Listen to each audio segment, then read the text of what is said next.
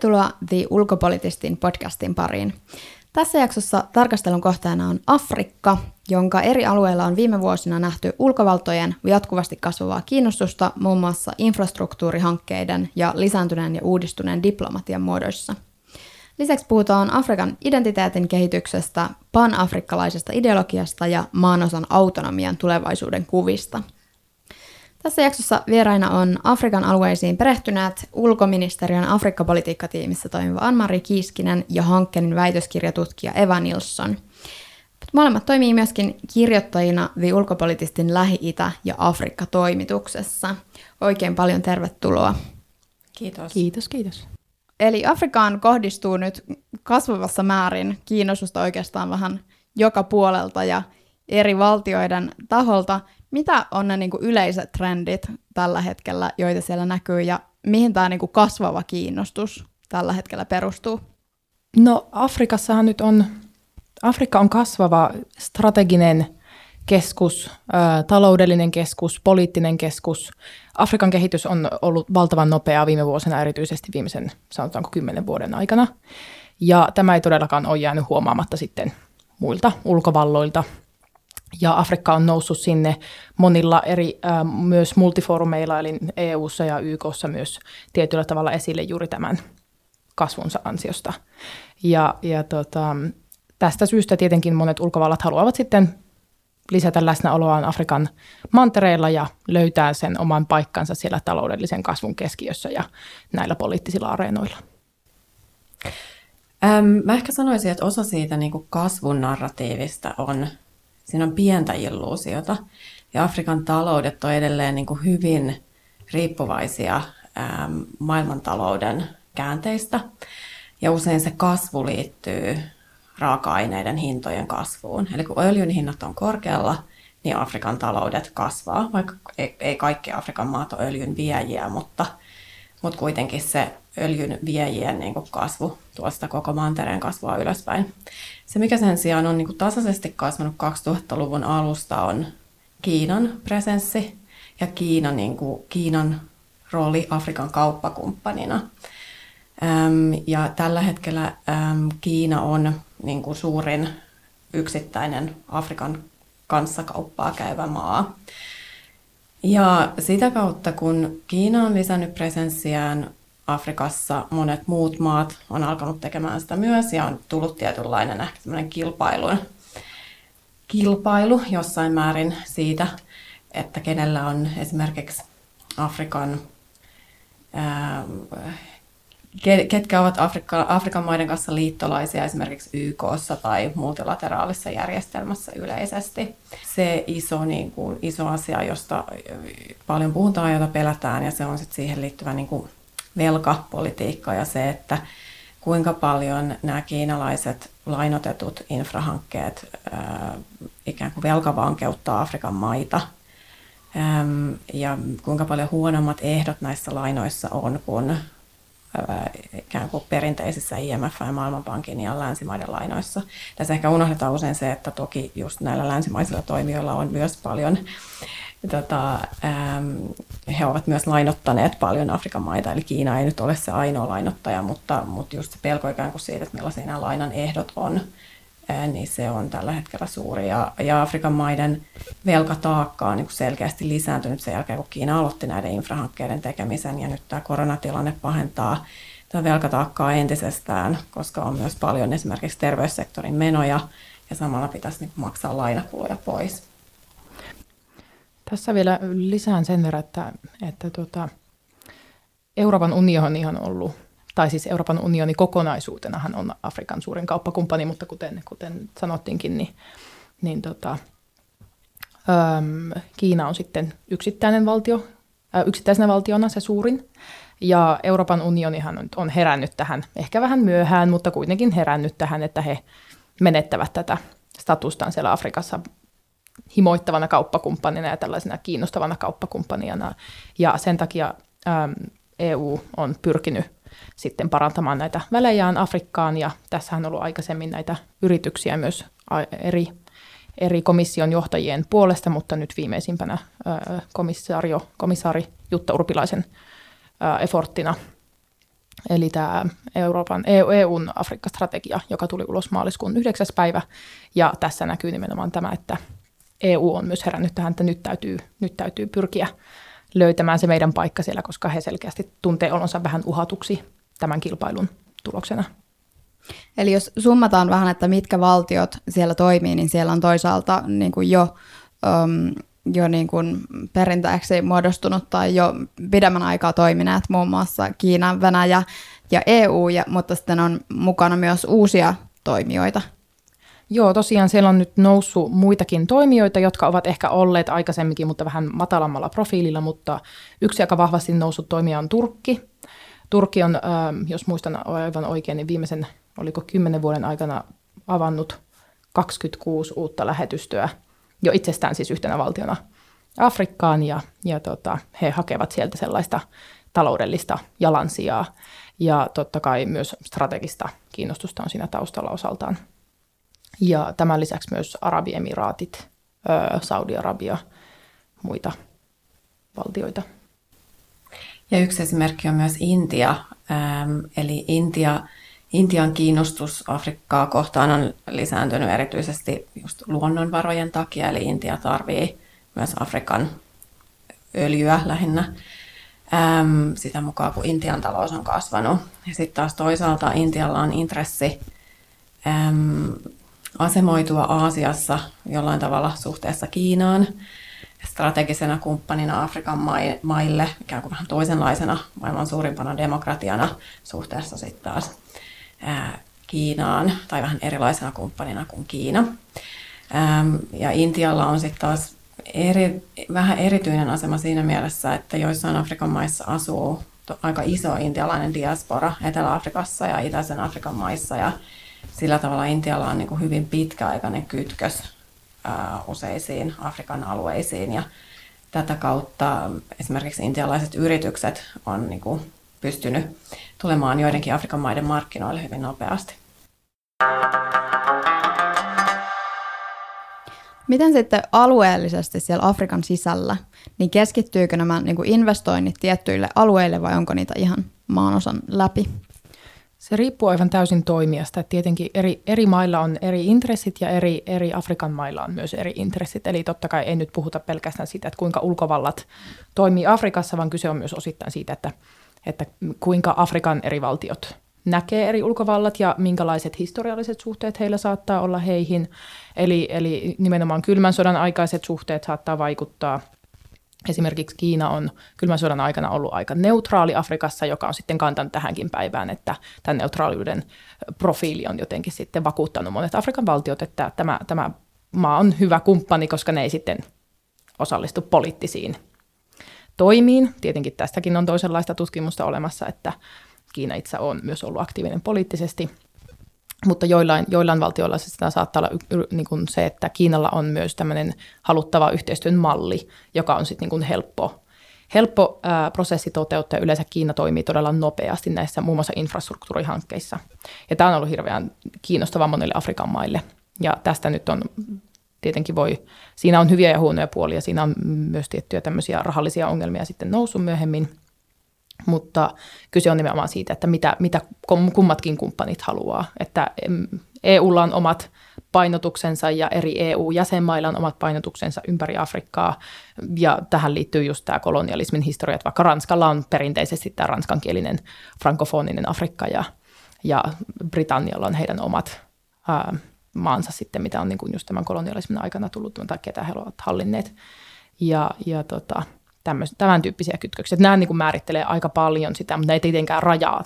Että monet Afrikan maat ovat sitten kolonialismin takia myös päättäneet, että he ei halua tehdä tiettyjen maiden kanssa yhteistyötä, että siinä on omat rajoitteensa myös tämän kautta. Mutta jos ähm, katsoo ihan niin kuin talouslukuja, niin selkeästi siis Etelä-Afrikka on maa, johon eniten investoidaan. Ja sitten Pohjois-Afrikka alueena, että jos katsotaan esimerkiksi, esimerkiksi Suomen käymää kauppaa, Afrikan maiden kanssa vientiä ja investointeja, niin se, ensinnäkin se on hyvin, hyvin vähäistä. ja suurin osa siitä menee joko Pohjois-Afrikkaan tai Etelä-Afrikkaan. Sitten se iso niin kun, gappi siinä Saharan eteläpuolella Etelä-Afrikkaan saakka, niin äm, sinne loppujen lopuksi suurin osa niin kuin eurooppalaisesta tai yhdysvaltalaisesta kaupasta sinne alueelle on just sitä raaka-ainekauppaa. Ja sitten taas äm, aasialaiset yritykset tekee enemmän investointeja oikeasti, ehkä jopa niin kuin tuotta, tuotannollista teolli, to, sijoittaa tuotannolliseen teollisuuteen ja näin poispäin ja perustaa esimerkiksi ää, tekstiilitehtaan Etiopiaan tai vastaavaa. Ne on kaikki aasialaisia yrityksiä.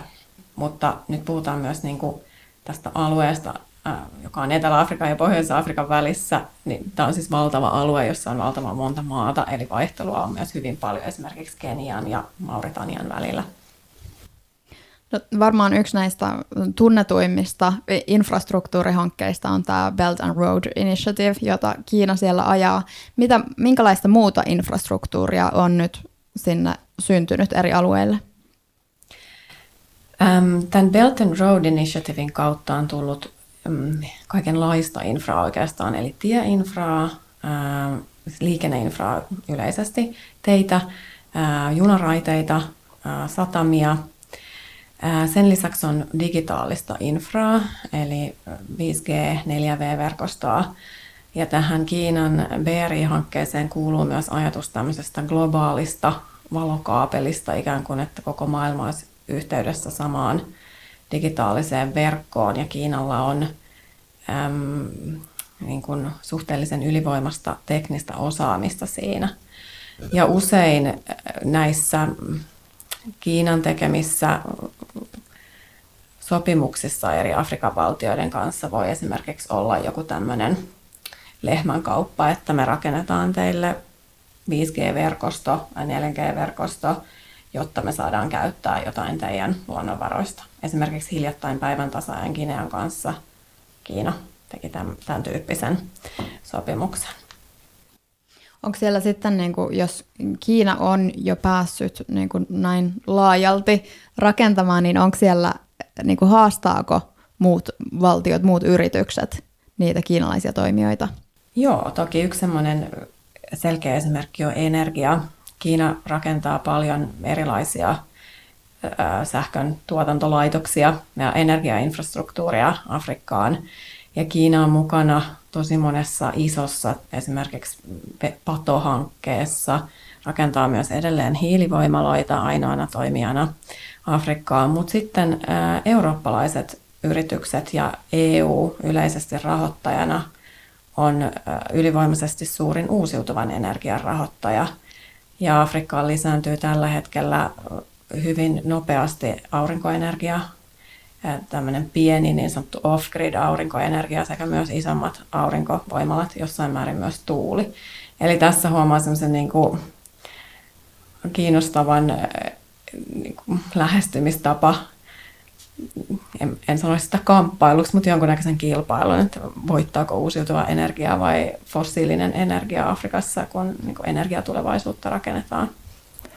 Tässä on vielä se, että, että nimenomaan kun Eurooppa tuo tätä uusiutuvaa energiaa, niin Eurooppa on keskittynyt vielä tässä vaiheessa ainakin aika paljon Pohjoisen Afrikan valtioihin, että, että niin kuin siellä on valtavia tällaisia hankkeita muun muassa Marokossa – ja Egyptissä just tämän uusiutuvan energian osalta, mutta samoissa maissa on myös Kiinalla on tota, läsnäoloa ja osaamista ja muun muassa Egyptissä ää, Kiinahan nyt on rakentamassa tätä diplomaattista keskusta, tämä New Capital, mikä on tämä Kairon uusi tavallaan diplomaattinen keskus. Kiinalla on siinä omat, omat ää, rakenteensa mukana ja he ovat itse niin kuin fyysisesti rakentamassa sitä koko kompleksia.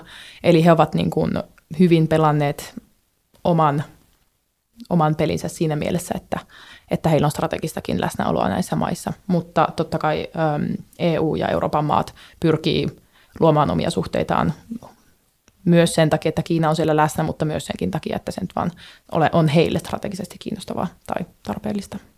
Missä sitten muut globaalit suurvallat, Yhdysvallat ja, ja tuota Venäjä menee tässä? No energiapolitiikan osalta mä voisin siitä nostaa esimerkkejä taas, niin Venäjä, Venäjän roolia on niin kuin tuotu viime vuosina esiin tai nostettu ehkä mediassa esiin ja näin, mutta, mutta se on edelleen marginaalista. Mutta se, mitä Venäjä oikeastaan tekee tällä hetkellä Afrikassa on, että venäläiset ydinvoimalat kauppaavat palvelujaan eri Afrikan maille, eli että esimerkiksi Rosatom voisi rakentaa ydinvoimalan Sudaniin. Sen lisäksi on asekauppaa ja siis yksityistä sotilaallista toimintaa. Ja ehkä tämmöinen iso diplomaattinen ele oli, että Venäjä järjesti huippukokouksen Afrikan kanssa ensimmäistä kertaa viime vuoden lopulla. Eli he selkeästi niin nostavat profiilia, mutta sit jos itse näitä niin lukuja katsoo, niin heidän rooli on vielä aika marginaalinen. Joo, Venäjä on pääasiassa, totta kai sitä puhutaan paljon ja varsinkin Suomen mediassa varmasti se nousee esille myös senkin takia, koska se nyt on vain meille tietystä syistä ää, tärkeä maa, mutta Venäjällä on pääasiassa asekauppaa, sillä on sotilaallista läsnäoloa Afrikassa, nimenomaan Pohjoisessa Afrikassa, äm, Keski-Afrikan tasavallassa. Venäjä yleensä operoi sellaisissa tiloissa, mihin on jäänyt tavallaan tämmöinen valtatyhjiö, eli missä on jo tietyllä tavalla – haasteita jo muiltakin osin ja pelataan tällaista niin kuin proxy war peliä, niin Venäjä löytää yleensä niistä aika hyvin tilaa, koska Venäjä on perinteisesti aseiden tuojamaa. Ja tota, Venäjä on myös siitä löytänyt samantyyppistä tilaa myös Libyasta. Mutta sitten taas Yhdysvaltoja, kun katsoo, niin heidän presenssi on Trumpin myötä muuttunut aika paljon. Eli Trumphan Afrikka-politiikkaa seuraavat kaikki tietävät, että Trump nimesi joskus viime vuonna, ehkä viime vai toissa vuonna, Afrikan maat shithole countryiksi. Ja se on niin kuin, kuvastanut Trumpin Afrikka-politiikkaa, että Yhdysvaltojen intressi on selkeästi vähentynyt ja Yhdysvaltojen, niin kuin, tai USAID, Yhdysvaltojen kehitysyhteistyötoimion budjetteja on leikattu ja näin poispäin. Ja myös jotain öljy, öljyn tuontia Afrikasta on viime vuosina vähennetty. Yhden toimijan nostan tässä vielä esille. Kun puhutaan Afrikasta, niin monesti puhutaan juuri näin, että mitä, mitä eri suurvallat tekee, mutta Afrikassakin on, Afrikka on itse asiassa vahvistanut omaa kapasiteettia. Muun muassa Afrikan unioni on, on ö, onnistunut parantamaan omaa toimintaansa ja vahvistamaan läsnäoloaan siis semmoisena luotettavana, ää, toimivana kuinka sitä on supranational?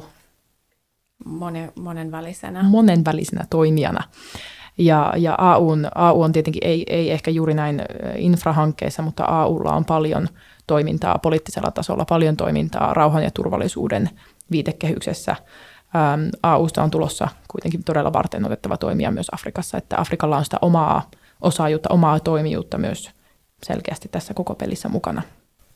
Joo, toi on tosi tärkeä pointti tuoda esille. Eli just tässäkin me keskustellaan ikään kuin Afrikasta ilman, että me annetaan Afrikalle omaa toimijuutta, mutta, mutta kyllä siellä on hyvin vahva se oma toimijuus ja oma niin kuin, poliittinen strategisuus myös siinä, että kenen kanssa kumppanuuksia halutaan solmia ja, ja millainen on niin kuin, Afrikan yhteinen tulevaisuuden visio ja mihin suuntaan mannerta halutaan kehittää. Puhuit tässä äsken, Eva, mainitsit tämän velkavankeuden, niin jos summataan, että minkälaisia niin kuin vaikutuksia tähän mennessä on nähty näillä niin kuin infrahankkeilla ja minkälaista on mahdollisesti odotettavissa ja siitä alueellisia eroja, onko nostaa, kuinka se kehittää eri Afrikan alueita? En, mä en ehkä osaa ihan niin kuin jotain yhtä tiivistelmää nyt aiheesta sanoa, mutta ehkä sen voi sanoa, että jos katsotaan vaikka jotain satama-infraa, niin toki, niin kuin, tai satama- ja raide, osittain tätä tieinfraa, niin toki sitä on osittain rakennettu niin, että se palvelee näitä tavoitteita tuoda raaka-aineita ulos Afrikasta. Et siinä mielessä ehkä raaka-aine vie ja maat on jotenkin hyötynyt uudesta infrasta, mutta on toisaalta niin kuin vanha trendi, jota on ollut jo niin kuin kolonialismin aikana.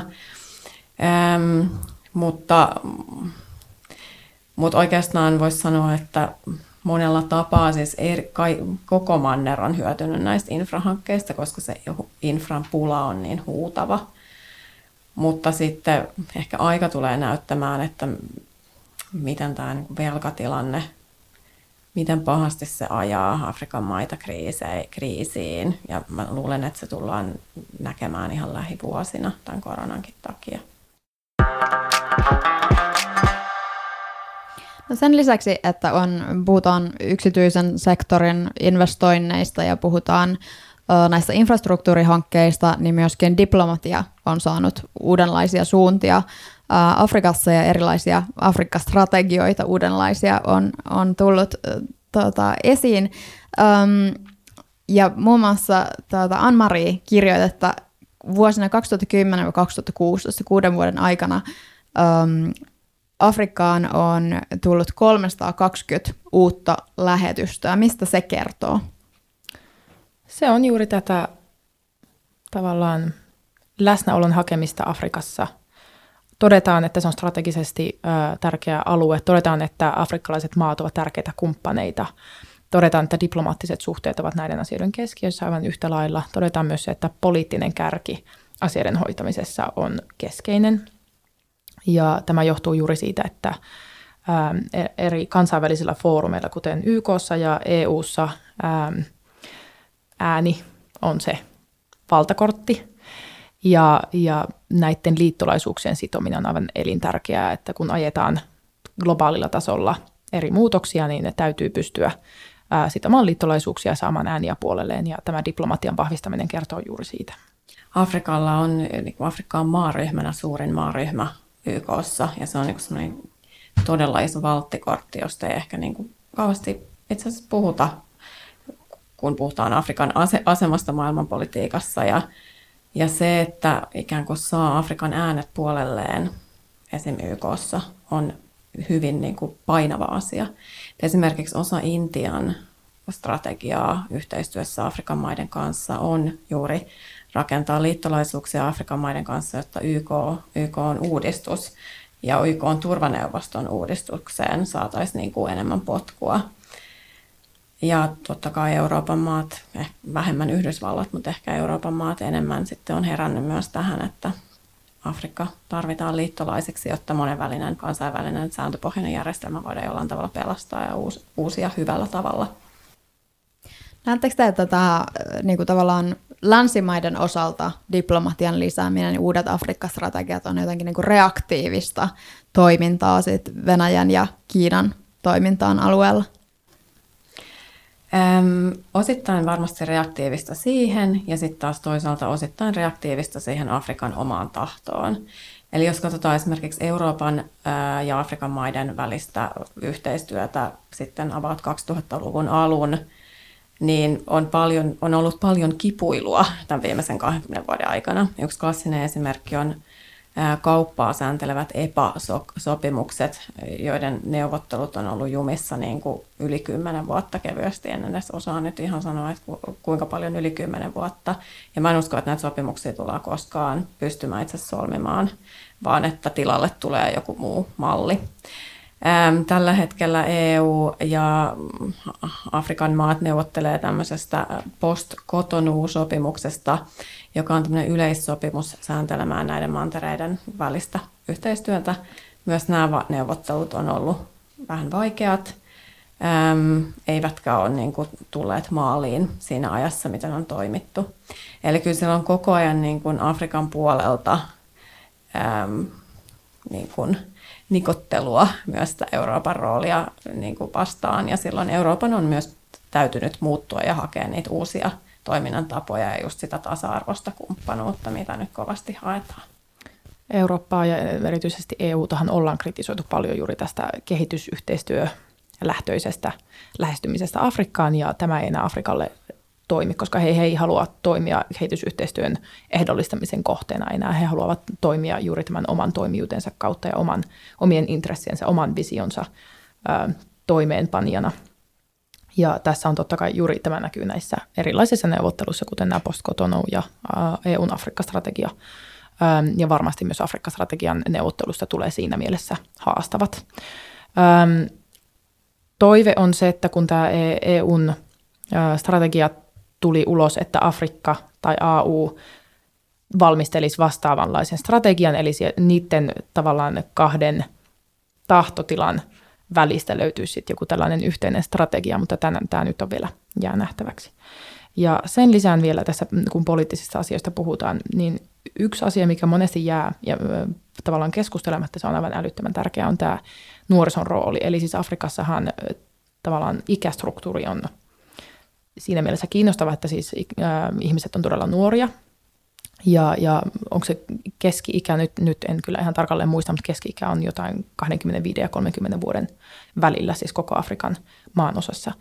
Ja, ja tämä tarkoittaa sitä, että nämä vanha, vanhamman sukupolven poliittiset johtajat ja ylipäänsä poliittinen johto, jotka on hallinnut näitä maita siitä asti, kun ne on itsenäistynyt, niin he tulevat jossain vaiheessa kuolemaan pois. Ja tämä nuorempi poliittinen sukupolvi tulee nousemaan valtaan, ja tämähän on meille aivan täysin tuntematon. Ja sen takia näissä keskusteluissa tulisi ottaa huomioon tämä, että, että Afrikan nuoret on todella, todella tärkeä osa tätä tulevaisuutta. Tämä on nähty muun muassa siinä, kun viime syksynä Egyptissä on ollut tällaisia pieniä kannan, äh, tavallaan, äh, kansannousuja, ja tässä tämä nuori sukupolvi joka ei ollut silloin Egyptin alkuperäisessä silloin 2011-2013 kansannousussa, niin nämä, nämä on niitä nuoria, jotka ei ollut silloin edes täysi-ikäisiä, eli he, he eivät osallistuneet tähän. He ovat niin kuin tuoneet e-, esille vähän uutta poliittista ääntä, ja sitä tulisi kuunnella todella tarkkaan, koska se tulee tulevaisuudessa määrittelemään Afrikan, Afrikan maiden poliittisen intressin ja sitä kautta myös meidän mahdollisuudet ja eri Euroopan maiden ja eri ulkovaltojen mahdollisuudet tehdä yhteistyötä Afrikan maiden kanssa. Tähän loppuun olisi kiinnostavaa keskustella vähän Afrikan asemasta lähitulevaisuudessa ja kauempanakin. Ja minua kiinnostaisi teidän näkemys siitä, että onko, tarkoittaako tämä kaikki niin kuin Afrikan autonomian lisääntymistä vaiko, vaiko niin kuin vähenemistä. Tässä mainittiin tämmöinen panafrikkalainen ideologia um, ja yhä tiivistyvä integraatio. Miksi sen hetki on juuri nyt? Ensinnäkin tätä panafrikkalaista ideologiaa on hyvin vahvasti ajanut tietyt maat Afrikan sisällä, erityisesti esimerkiksi Etelä-Afrikka. ja hyvin pitkälti ehkä tämmöiset, anteeksi, Etelä-Afrikan lisäksi täytyy nimetä myös Ruanda. hyvin pitkälti niin kuin nämä isot integraatiohankkeet on ollut tiettyjen presidenttien tota, e, niin kuin prioriteettien mukaisia. Eli Ruandassa tällä hetkellä Kagame, aikoinaan Etelä-Afrikassa Jacob Zuma oli suuri Afrikan integraation panafrikkalaisuuden edistäjä. Ja tota, tämä on siis niin kuin johtanut siihen, että Afrikan unionia, unionia tällä hetkellä uudistaa, uudistetaan, sen niin kuin oma rahoituspohjaa uusitaan myös tai yritetään kehittää. Afrikan unioni on vielä hyvin riippuvainen erityisesti Euroopan unionin rahoituksesta. Ja sitten se pari vuotta sitten nämä integraatiopyrkimykset tuotti myös suuren Afrikan yhtenäisen kauppa-alueen, joka on siis toteutuessaan niin kuin maa-lukumäärältään maailman suurin kauppa-alue. Näiden integraatiopyrkimysten välillä ja sitten se oikeastaan sen todellisuuden välillä on vielä aika iso ero. Eli paljon tästä panafrikkalaisuudesta on retorista ää, kun sitten taas ne todelliset, niin kun, mitä todellisuudessa maatasolla tapahtuu, niin sitä sanelee hyvin pitkälti edelleen kansalliset intressit. Eli myöskin tämän vapaakauppa-alueen toimeenpanossa on ollut haasteita ja tulee olemaan haasteita ja siinä, että miten oikeasti saadaan rajat auki ja tuotteet ja ihmiset liikkumaan Afrikan rajojen yli. Mutta pyrkimys on joka tapauksessa tämä, ja esimerkiksi Suomi sekä EU on, ovat sitoutuneet tukemaan tätä Afrikka, Afrikan oman kauppa-alueen kehitystä. Eli ehdottomasti niin ulkoista tukea löytyy myös sille, että, että panafrikkalaisuus vahvistuu ja sitä myötä myös Afrikan asema maailmanpolitiikassa yleisesti. Tähän lisään vielä, että totta kai se olisi meille, mm, sanotaanko vaikka Suomena ja myös EUna – tavallaan EUn viitekehyksessä se olisi meille totta kai hirveän suuri mahdollisuus ja suuri etu, jos tällainen ähm, vapaakauppualue toteutuisi.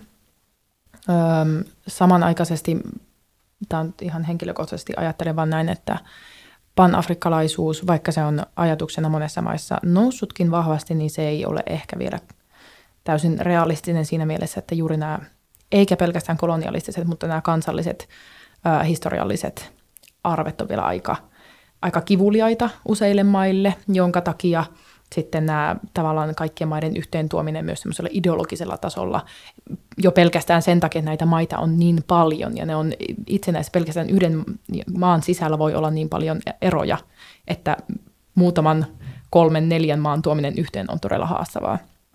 Ja mm, nämä historialliset konfliktit totta kai jollain tavalla vaikuttaa edelleen, tai itse vahvastikin vaikuttaa edelleen. Ja Afrikan unionissa ähm, viimeinen maa liittyy Afrikan unioniin, oliko 2018 Marokko, äh, joka myös viestii siitä, että tämä koko maa-alueen yhteen tuominen ei ole ollut mikään helppo, yksinkertainen tehtävä, vaan se on nimenomaan ollut todella pitkä prosessi ja voisin kuvitella, että tulevaisuudessakin myös tämä afrikkalaisen ideologian luominen, se oman identiteetin luominen tulee olemaan pitkä prosessi ja mielestäni meidän täytyy se heille sallia, koska meillä on monesti sellainen vähän kolonialistinen ajattelu.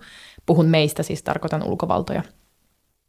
Vähän sellainen kolonialistinen ajattelu, että se köyhä, heikko Afrikka, kyllähän me nyt mennään ja autetaan. Ja kyse on nyt siitä, että tavallaan heille täytyisi sallia se mahdollisuus luoda se oma, oma osaaminen, se oma tavallaan afrikkalaisuus, se oma identiteetti. Ja tämä onnistuu vain siten, että me nimenomaan tuemme heidän pyrkimyksiä, mutta me emme toimi minkäänlaisena pakotemasinana. Mä luulen, että he luo sen oman identiteettinsä, identiteettinsä sallitaan me tai ei. Toikin oli vähän kolonialistinen se asenne. Mutta mä olisin vielä sanonut tuohon tota, äm, tulevaisuuteen semmoisen lyhyen jutun loppuun, että jos poliittista äm, integraatiota tai poliittista kehitystä katsoo, niin, niin tota, tällä hetkellä Afrikan maat voi jakaa oikeastaan tämmöiseen 50-50-ryhmään, että puolet on ajautumassa autoritäärisempään suuntaan ja noin puolet pitää niin kuin demokratian tason samassa tai se vahvistuu. Ja oikeastaan sille hyvin karskisti voisi sanoa, että itäinen Afrikka on menossa enemmän autoritäärisyyden suuntaan. Ja sitten taas läntisessä Afrikassa ja joissain Etelä-Afrikan maissa demokratia vahvistuu. Ja nämäkin, nämäkin niin tendenssit johtaa siihen, että, että panafrikkalaisuuden aikaansaaminen voi olla haasteellista. Afrikan unioni on sitoutunut demokraattisiin per- toimintaperiaatteisiin kuitenkin. Sen lisään vielä tuohon ä, identiteetin luomiseen, että vaikka me kuinka ajattelemme, että se, siinä olen aivan samaa mieltä, että kyllä se Afrikassa identiteetti sieltä joka tapauksessa luo, ä, mutta näitä Afrikka-strategioita lukiessa ä, monet muutkin ä, valtiot Euroopassa on tehnyt strategioissa, mu- muun muassa Irlanti, ä, Viro, Espanja, ja pelkästään näiden strategioiden sanoituksessa, siis siinä, miten se on kirjattu siihen paperiin, kalahtaa tosi kovasti tämä sellainen, juuri tällainen kolonialistinen ajattelu, että vaikka me ehkä kuvittelemme, että me, me ei enää ehkä ajatella niin, niin se kuitenkin sen pyrkimys vaikuttaa siihen, siihen Afrikan kehitykseen on niin kova, että, että maiden täytyisi myös niin kuin tajuta, että – se pitkässä juoksussa se kumppanuus ei tule onnistumaan, he eivät tule löytämään kumppanuutta afrikkalaisten kanssa, koska he ovat löytäneet sen oman tilansa siinä mielessä, että he voivat nyt löytää muitakin kumppaneita kuin näitä perinteisiä länsimaalaisia kumppaneita. Eli siinä mielessä Afrikan vahvuus vaan vahvenee ja se kyllä näkyy mun mielestä näissä kumppanuusvalinnoissa ja myös poliittisilla areenoilla.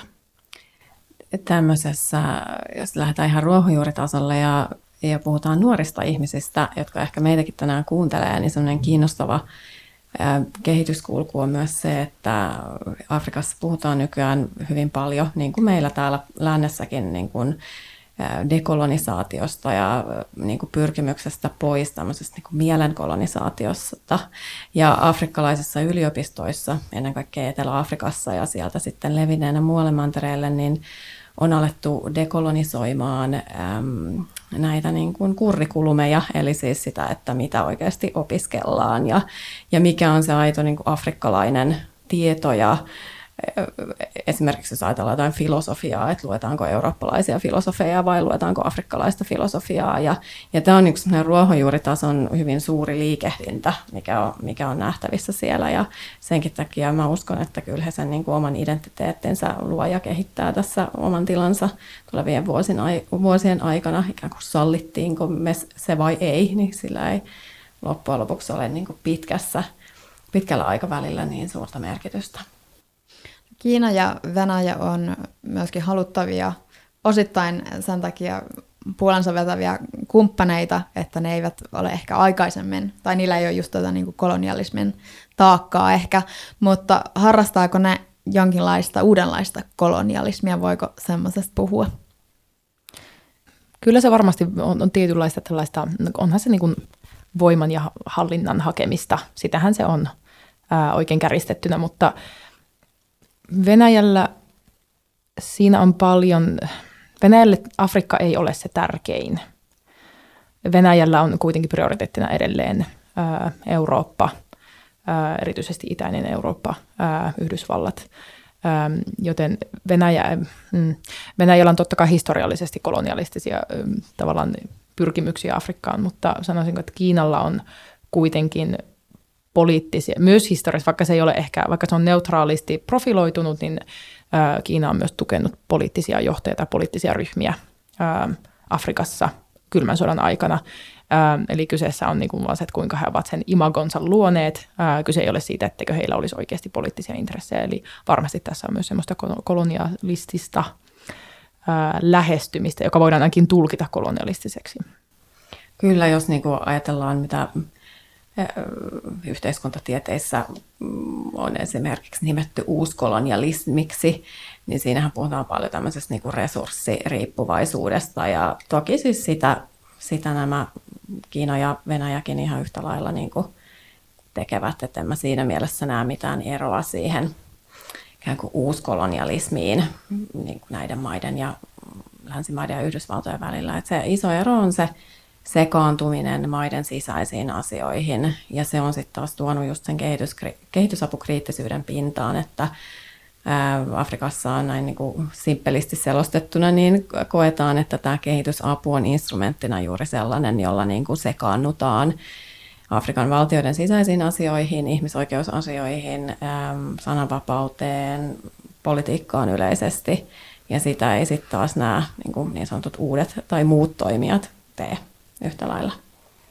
Me ehkä myös usein unohdetaan, unohdetaan että Afrikan valtiot ovat vielä aika nuoria ähm, vaan noin monet, useimmat niistä noin 50 vuotta vanhoja vaan.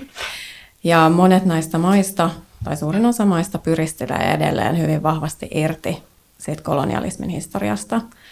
Ja tämä nostattaa paljon myös aika semmoista populistista, antikolonialistista retoriikkaa äh, Afrikan presidenttien puheissa esimerkiksi esille – ja on asia mikä tahansa, oli se korona tai, tai mikä tahansa muu, niin monessa Afrikan politiikan foorumeilla se voidaan ikään kuin jollain tavalla pukea joskus niin kuin lännen pahan teoksi Afrikkaa kohtaan. Ja tämä, tämä tämmöinen antikolonialistinen politiikka, antikolonialistinen populismi, niin se ajaa myös näitä Afrikan maita – valitsemaan sitten muut liittolaiset puolelleen kuin Euroopan maat tai Yhdysvallat.